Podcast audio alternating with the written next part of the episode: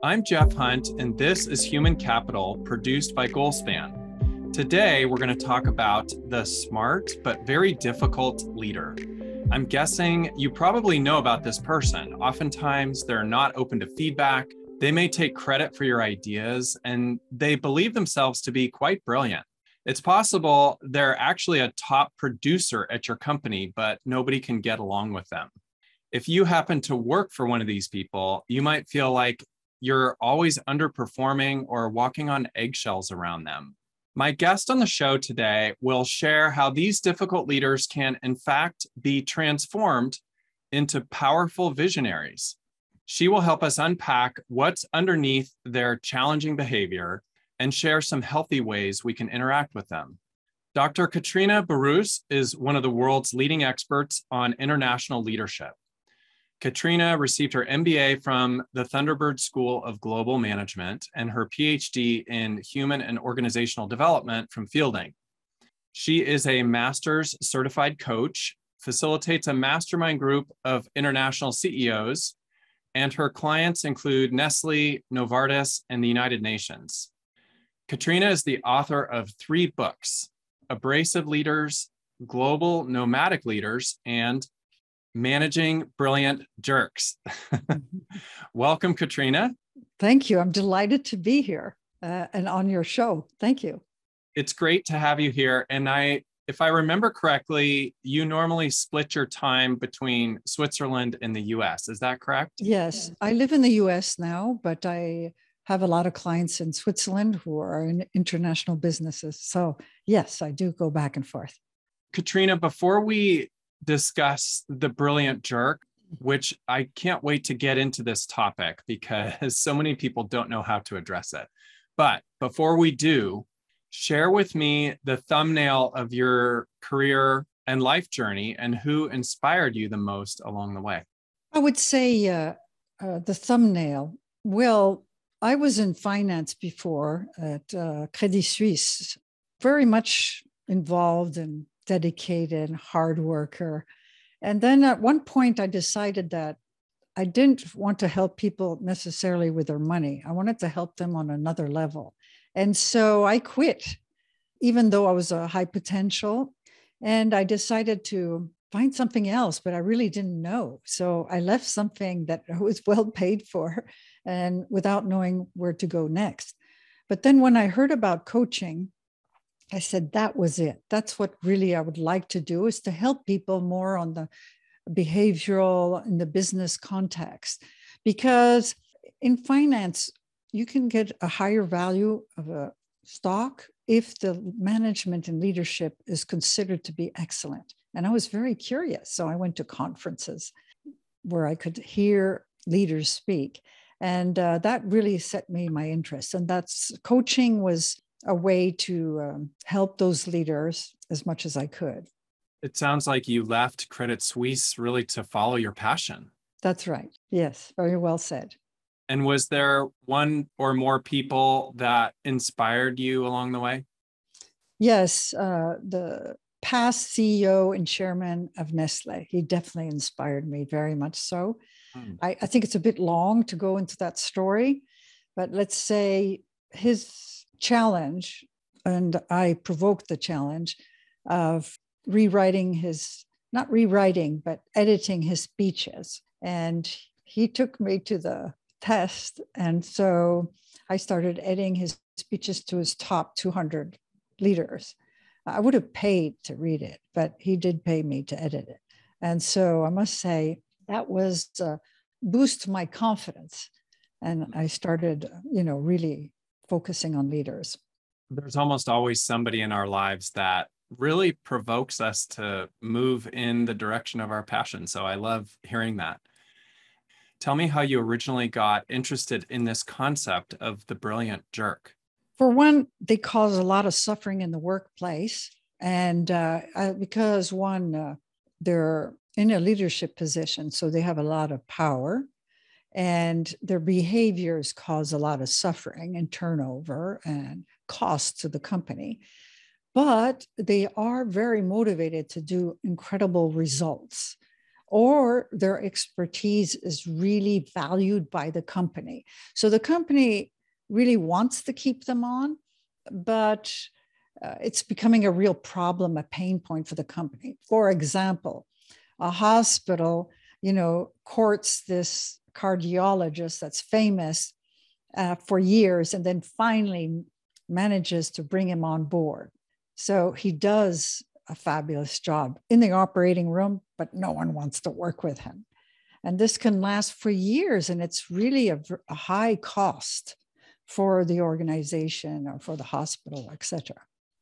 So it sounds like that often people will be recruited or promoted because of their functional expertise and competency, but they may not have leadership skills that are really rounded out. That's right. Is that correct? Well, yes. And also sometimes experts are, you know, they think, because they're experts, we'll promote them. And of course, they'll disseminate their expertise by osmosis. Well, many of these people love being expert or scientists, for example, but have no idea how to manage people. And so, in fact, you're taking away from them their expertise to be a leader of other people, and they have to learn to not micromanage, to delegate. And when they get really stressed or insecure, what do? They go back and doing the work themselves because it gives them immediate satisfaction. Instead, they have to step back, be a lot more strategic, and work through people, not necessarily do the work. So I find that a lot of them micromanage, or they think they can do the work better, which they probably can, but they don't develop people, or they have difficulty developing a successor. So it has repercussions on the organization, even if the person's not toxic, but just simply a very good expert and loves his job. What are some other, I mentioned some of these behaviors in my intro about how they show up at work. Maybe they take credit for your ideas. They might not be open to feedback, or you feel like you're walking on eggshells. What are some other behaviors that you've seen in this type of person? So I don't want to underestimate the cause and the suffering they have on victims. And I'll give you an example. This fellow was top executive of a multinational company, so experienced leader. But his boss was toxic towards him, and he was going through personal issues. He was one of the best speakers of his company. And every year at the end of the year, he would give the Riley, you know, the encouraging speech for the next year.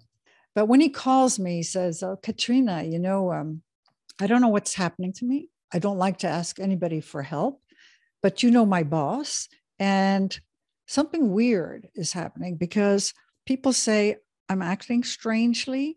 I can't finish my sentences, and I have a lot of rashes on my body." So they can come to that degree of stress level.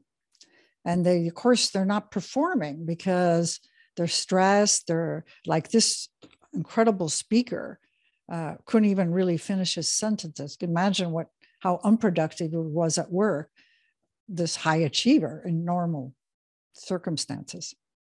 So that makes me think of John Gottman's Four Horsemen. And for those of you that are not familiar with this, John Gottman coined this term, the Four Horsemen, and these behaviors, I believe, have a high predictability in the area of divorce in couples or breakdowns in relationships. And they include criticism, contempt, defensiveness, and stonewalling. And so I'm wondering if, Katrina, the Four Horsemen behaviors are sometimes present with this type of individual who actually might be quite smart, as you said, and valued for their competency, but difficult to get along with. I would say relationships are basically fluid. They should be fluid. It's an in and out, and you adapt each time. And I would say that one of the coaching outcomes is to make the leader adapt his leadership to the circumstances, the context, and the person. Otherwise, it's like playing a piano always on one side of the piano. and reacting always the same way to the same situation or person. So it's really developing their array of reactions to their leadership. So that's already, the relationship is fluid and should be, and the leadership should be fluid. Then you say criticism. Basically, it's I'm right, you're wrong. So they're not very open to listening to the others. And maybe the other person is wrong, but what is a leader? A leader should help the thinking of the other person, to develop them, to have options, to develop the best strategy. And if they just criticize without any support or any, let's say, enticing them to find an answer with respect so that their best thinking comes to the table, then you're limiting that relationship and the potential of the other person. That I would say about criticism. The other one is contempt. Well, contempt is really judging the other and undervaluing their potential. And so if you give that contempt, and a lot of brilliant jerks think, you know, the other people are stupid or they're incompetent or whatever. So I would say they use contempt. Instead of really thinking, my role here is to develop them, to help them be better. And it doesn't mean that if they are not as competent that it shows on me. It's separate, you know, like a two-year-old, nothing's separate. Everything's about them.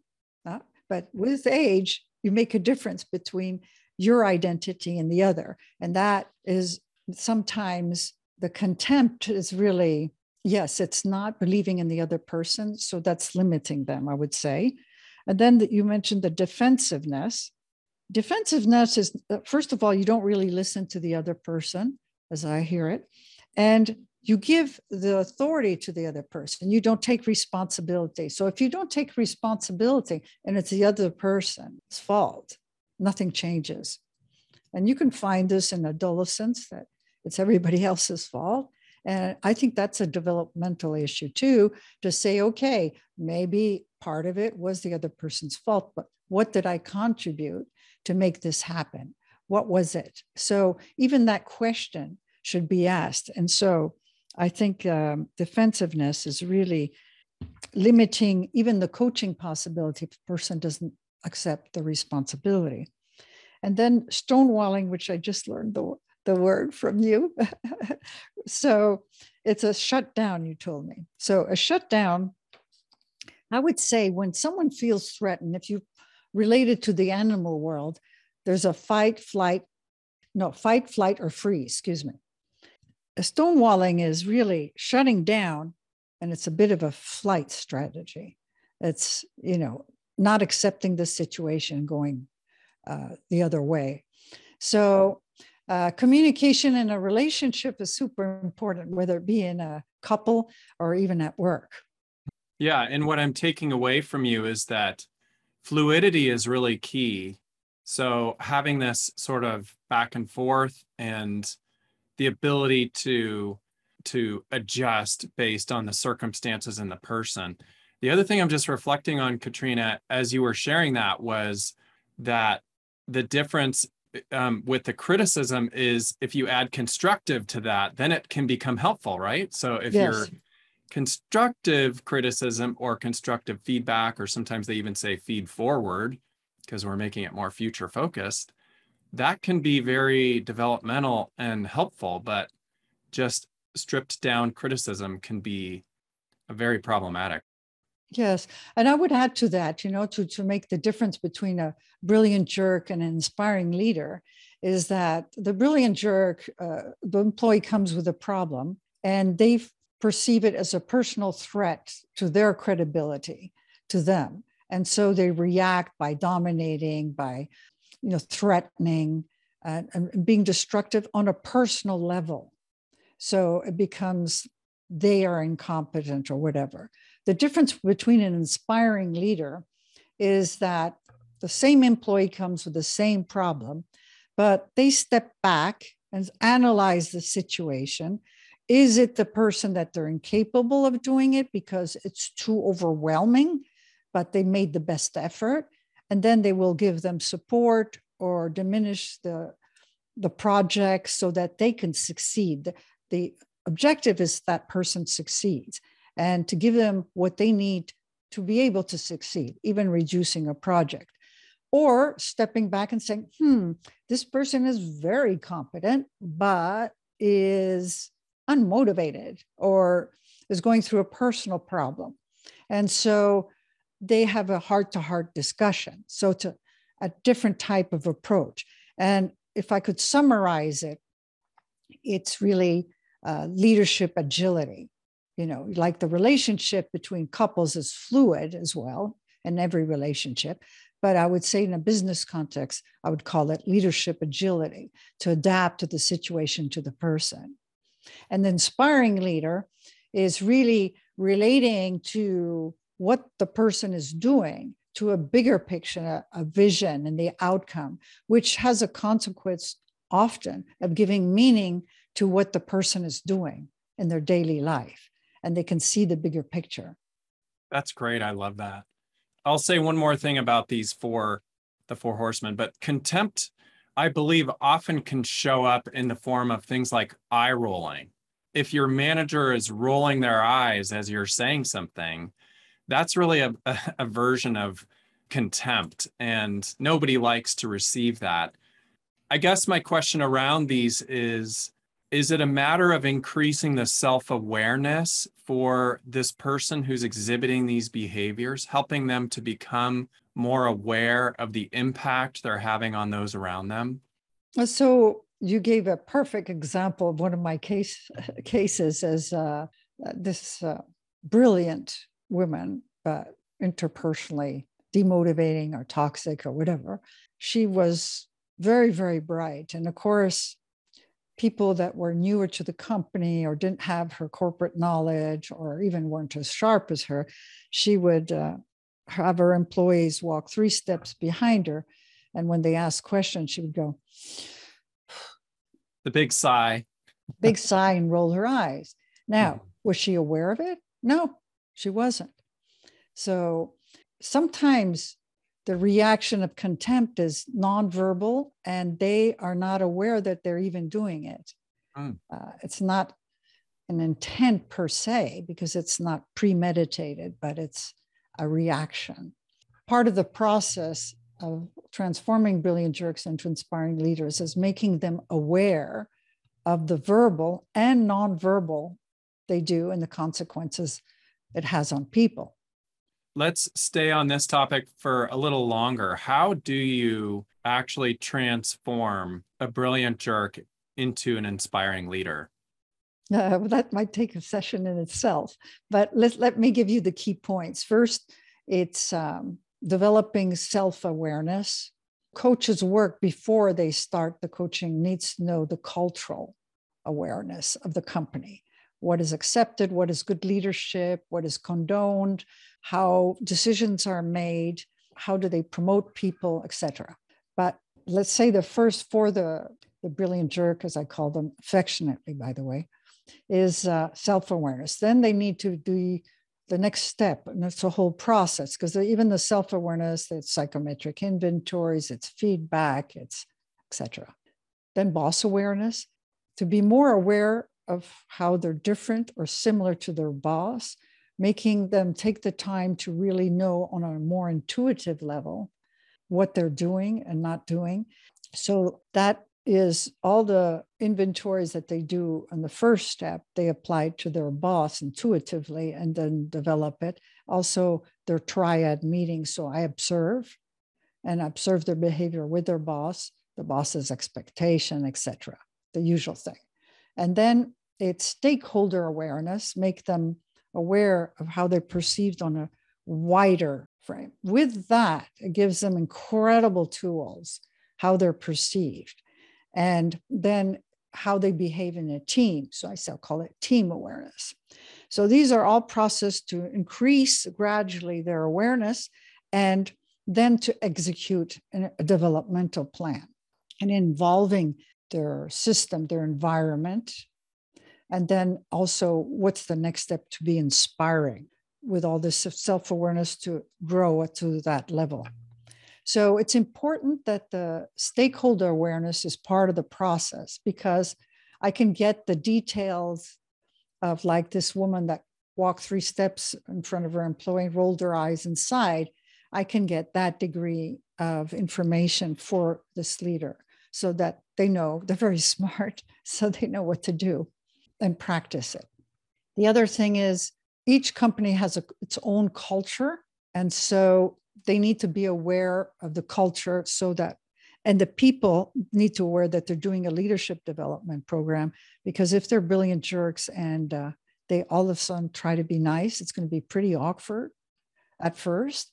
And people, if they have the mindset that they're jerks, will push them back and think they're manipulating them. But if they have the mindset that, oh, this person has realized that they're really going to work on their behaviors, then it will already bring a different attitude to the stakeholders. It's almost as if you're saying they need a sense of authentic humility among their team and their stakeholders in order to have it stick effectively. Humility about the stakeholders? Their willingness to be vulnerable and admit that they have caused some problems associated with some of their behaviors. Yes. And the feedback has to be so good and so factual and so descriptive that usually they're in shock. Okay, so if they're in shock, in some ways, it's a good thing, because that means the intent wasn't to hurt. A psychopath is a sickness. I'm talking about people that often have huge pressure on themselves to perform and don't realize that their behavior can be extremely toxic. And also, it's got to be, the stakeholder awareness is also extremely important to not use a traditional 360-degree feedback for 2 reasons, essentially. There's a lot more, but one, people can probably determine who said what by the comments. It's a lot easier. The language hasn't been specially neutralized. And the thing is, it's on a scale of 1 to 5. Well, if they get 2s, okay, they know they don't communicate well, but what does that mean? I want to get the description enough that they can say, oh, okay, that's what I do. Okay, next time I'll be more aware that I'm doing this. I never noticed it. And then you can work on that behavior. If you're in an organization that really has one of these high performers that you want to retain and transform, are there things that you need to be aware of or potential mistakes that you can make when trying to convince this person to accept coaching? Yes, I would say one, before they accept to be coached, is it's a very scary process, and they have to be courageous, because I'm coaching people throughout the organization, and I want to say what's just as important is where they excel, because they're going to win on what they excel. But then what are these noises? What are these rumors that are around that are really impeding them from progressing in the company? So there's a lot of mistakes. And when you coach them, it's important not to be the spokesperson. A coach is a catalyst. It sort of makes things happen, but it's not part of the company. We come from outside. So if someone tells me I'm going to fire this person if they don't change in 6 months, which often they do, don't be the spokesperson. And I had to learn the hard way in my early career, because I wanted to protect the person and they were talking about firing him. I said, oh, maybe he's not taking this seriously enough. So I communicated it. Oh, no. That was a mistake. It's really, you have to encourage management and help them, tell them, but don't intercept what leadership should be doing. And in this case, well, the company bought another company and this person was the best expert in this field. And so they promoted him. Finished. I stopped the coaching. That was a strategic decision they made, but my credibility was, I didn't even want to continue. That's one, not be the spokesperson. The other is fact battling. For example, I had a client that became outraged very easily if he saw, he was in the construction building, and he saw the site that was very disorganized. And he saw after hours, he went there to check it out, and he saw somebody on his phone. And he went up to the person, irate that nothing had been put into its place, took the phone, threw it, it broke in 1,000 pieces. Then the person went to HR and was very upset that he broke his phone and lost control. And of course, HR calls him in and says, "What did you do?" He says, "He dropped his phone. That's all." The thing is to be a neutral researcher, to listen to both parties, and really listen with respect to the people that have been hurt by it, and to the leader by saying, how does he see or how does she see the situation? So not being contaminated by the feedback you get, trying to stay neutral. And if you have to step out of the process for a while, then do so. Great. Well, a couple more questions and we'll switch to some lightning round questions. But one of them that I think is a helpful one. You were just talking about possibly firing one of, these people, the situation where you get to the point where you actually have to let them go. How does an organization know when it's time to cut ties instead of continue to work through some sort of a coaching arrangement?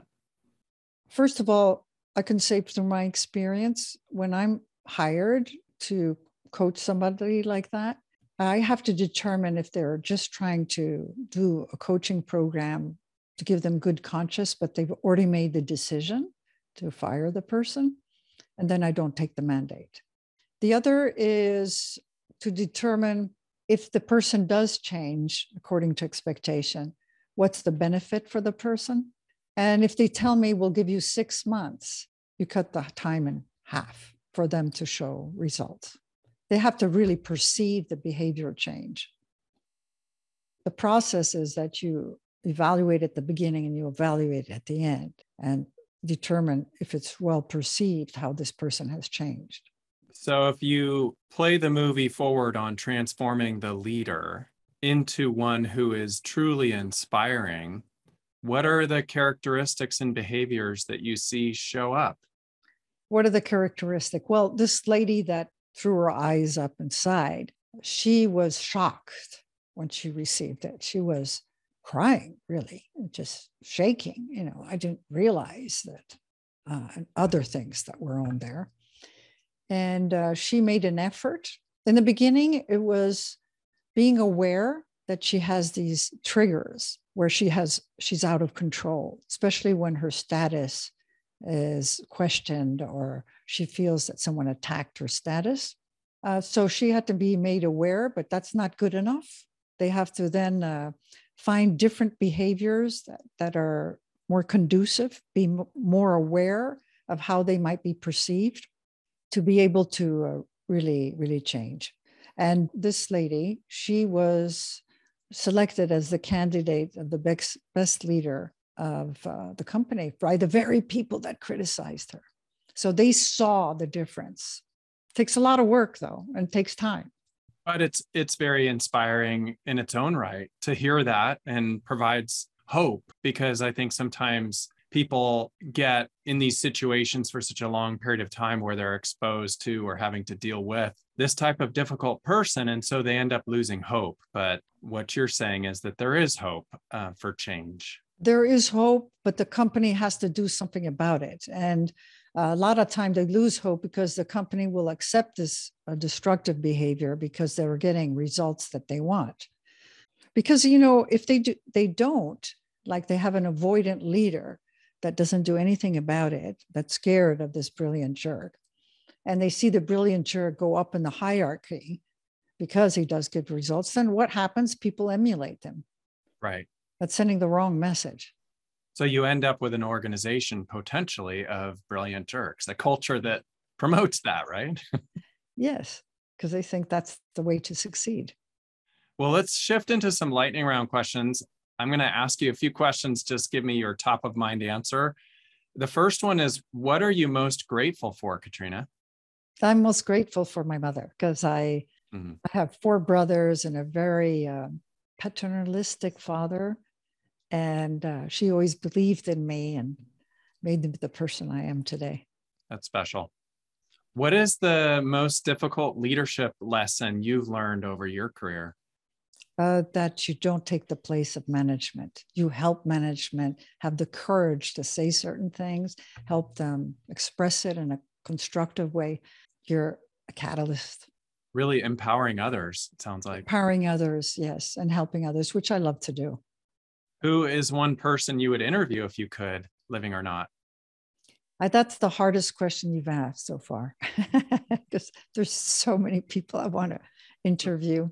I love to interview people that are visionaries. That's my, like the number two of CERN at the time, it's 20, 30 years in advance.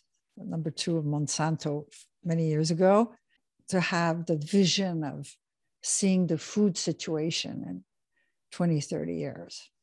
Peter Brabeck, who's the past CEO and chairman of Nestle, who sees the transition from being operational as CEO and then being a chairman and seeing how the company intervenes in Europe, in the world, in water, and what are the water issues. That is very inspiring.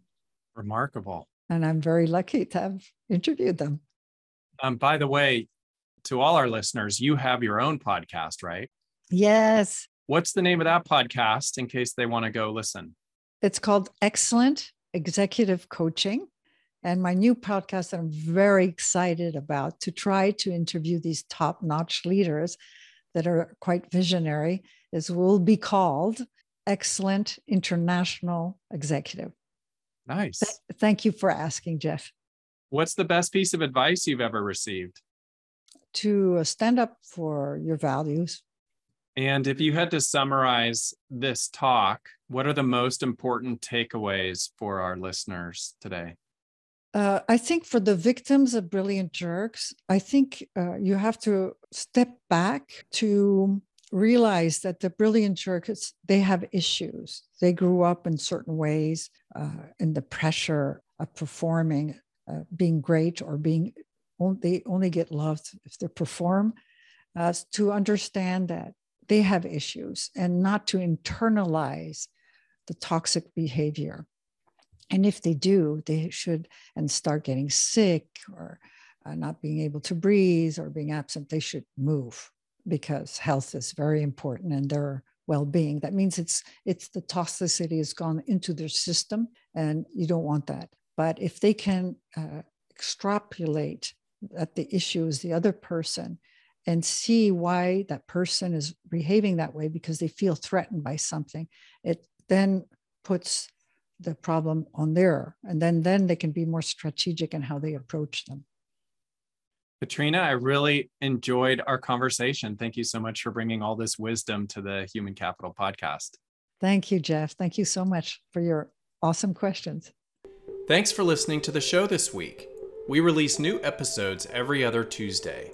Let me know what you thought of this episode by emailing humancapital@goalspan.com. Human Capital is produced by Goalspan. Subscribe wherever you get your podcasts.